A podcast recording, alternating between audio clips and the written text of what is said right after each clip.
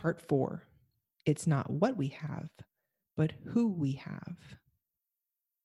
Welcome to the fourth week of our five part series on the top five regrets of the dying. Today, we're diving deeper into regret number four I wish I had stayed in touch with my friends. Consider these two statements I wish I hadn't lost my friends versus I wish I hadn't lost touch with my friends. Notice there's a difference here in losing touch versus losing a friend altogether. So then, are you surprised by this regret? I wish I had stayed in touch with my friends rather than losing my friends. Each one of us probably has different friends from all different places. You may have friends you've grown up with since you were babies, or the friends you met in high school and still get together with every few years to reminisce. You may have friends that you met in college or when you started your first job. You may have friends that you recently met at a book club or in a yoga class. And let's not forget that now we even have Facebook friends. My mentor shared this once with me. It's not what we have, but who we have in our life that counts.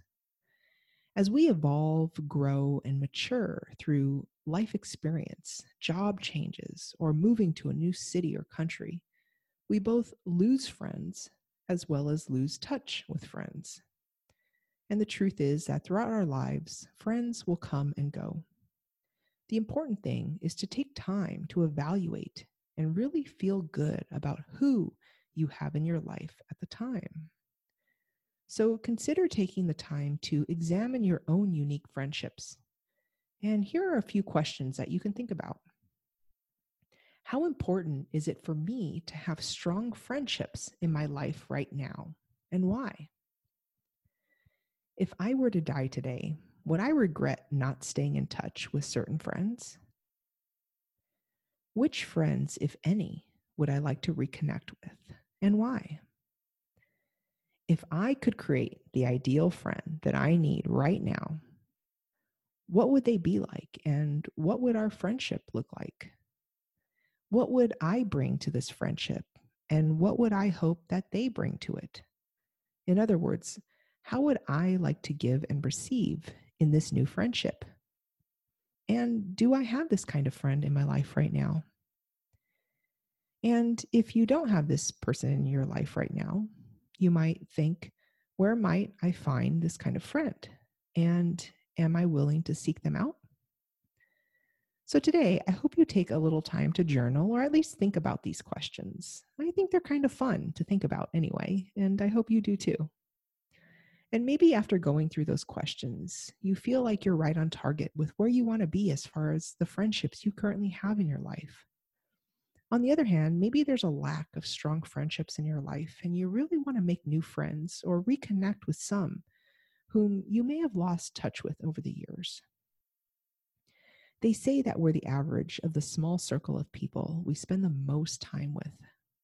Today, I hope you're spending your precious time with the people most precious to your heart, and that these relationships are a healthy balance of giving and receiving. So, with that, have a great week, and I'll see you next week for the final part of our five part series on the top five regrets of the dying. Thanks, as always, for listening. I'll see you soon.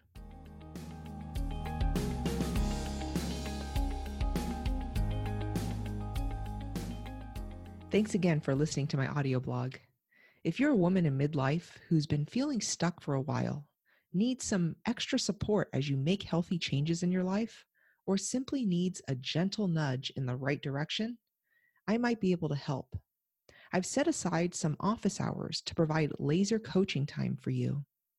You've heard my voice. Now I'd like to hear yours. Feel free to book a time to talk with me. The link to do so is in the show notes. Thanks again for listening. I'll see you next time.